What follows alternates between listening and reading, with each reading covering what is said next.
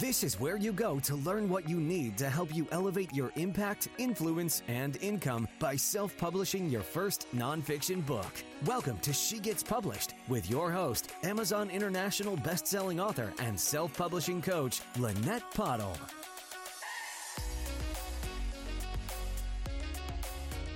Hey, hey, it's a beautiful day in the self publishing world, and things are about to get even better.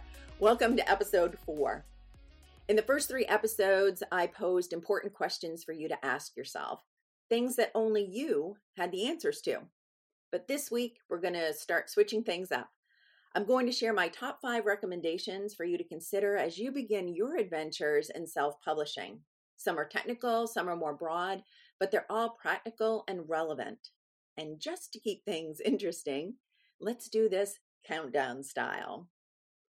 In the number five spot of my top recommendations is to print your first book in paperback. And here's why. When I was getting ready to publish my first book, Small Steps, Big Impact, I had a very clear vision of what it would look like, what it would feel like. It would be square, hard-covered book printed in full color. And that's exactly what I created. So you could say that was a win because I did exactly what I set out to do. but that doesn't nearly tell the whole story. The truth is, even priced at $29.99, there's hardly any profit margin on those books. Hardcover bindings, and in my case, full color printing along with premium paper to support it, cost a small fortune. I fulfilled a dream so check mark there. But from a business perspective, it was a bust. In print media, paperback is going to be your most profitable option, at least early on. Depending on the specifics of your book, you'll be looking at less printing and production cost. For most first time authors, it'll end up being somewhere between 3 and $4 a copy. So you'll position yourself with a much healthier profit margin.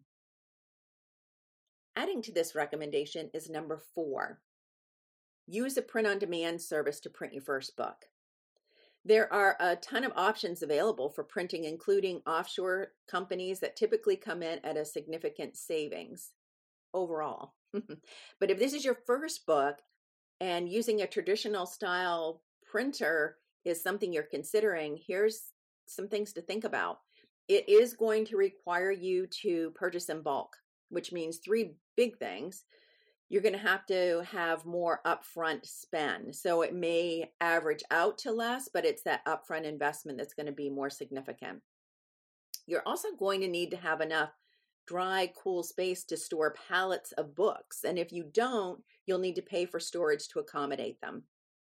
It's also important to consider that if you go this route, you're stuck with what you order.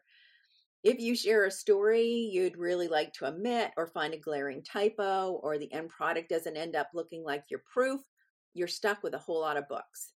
Whereas if you use a print on demand service, you only order what you need at any given time. Granted, there's a lead time there, so we'll talk about that in a future episode.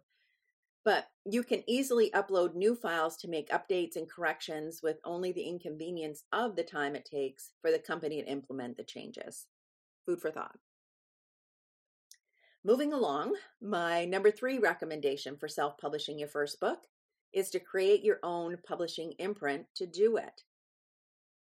It may sound overwhelming, but I promise it's really not very complicated to do it and it will serve you well down the road you get to choose your publishing name, the name representing your book, rather than having, say, KDP Publishing, Amazon's imprint.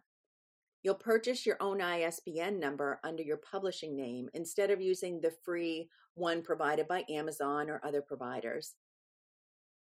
There are business benefits to this, even with the additional spend of purchasing your ISBN numbers we are going to talk about this on future episodes, but here's one thing that I do want to mention right now is using your own publishing imprint will create the possibility of having your books placed in physical bookstore. Whereas Amazon, if they are your publisher, that's definitely not going to happen. Amazon is the enemy of the traditional bookstore. So, something to consider. Number two on my list of recommendations is to hire a professional editor and book designer. If you've listened to other episodes, I might be sounding a bit like a broken record here, but I promise it's for good reason. Not only is your book an extension and representation of you and your brand, these two elements will have a huge influence on how your book is received. If it doesn't look professional and appealing, people aren't going to pick it up. A book really does get judged by its cover. And if the inner layout is wonky or your writing is full of grammatical errors, it's going to distract your reader and they're either going to stop reading or be unable to receive the message you're trying to deliver. So, finally, that brings us to this drum roll, please moment. My number one recommendation for self publishing your first book surround yourself with a support team. And I'm not talking about outsourcing or assistance here, though, if you have the budget for it, I, I definitely do recommend this too. But what I'm referring to here is assembling a team that can provide guidance, support, and encouragement. Look, here's the truth Everything is easy when you know how to do it. But this first time going through the self publishing process is going to be bumpy. That's the way it is. You'll be on your growth edge. So there will be moments of frustration and overwhelm where you find yourself questioning your abilities and that will test your commitments. Having people to help you stay grounded and provide perspective is important. This is going to be different for everyone, but the kinds of people who typically fall into this category are people who've been down the road before, people like mentors, coaches, maybe accountability partners, mastermind groups.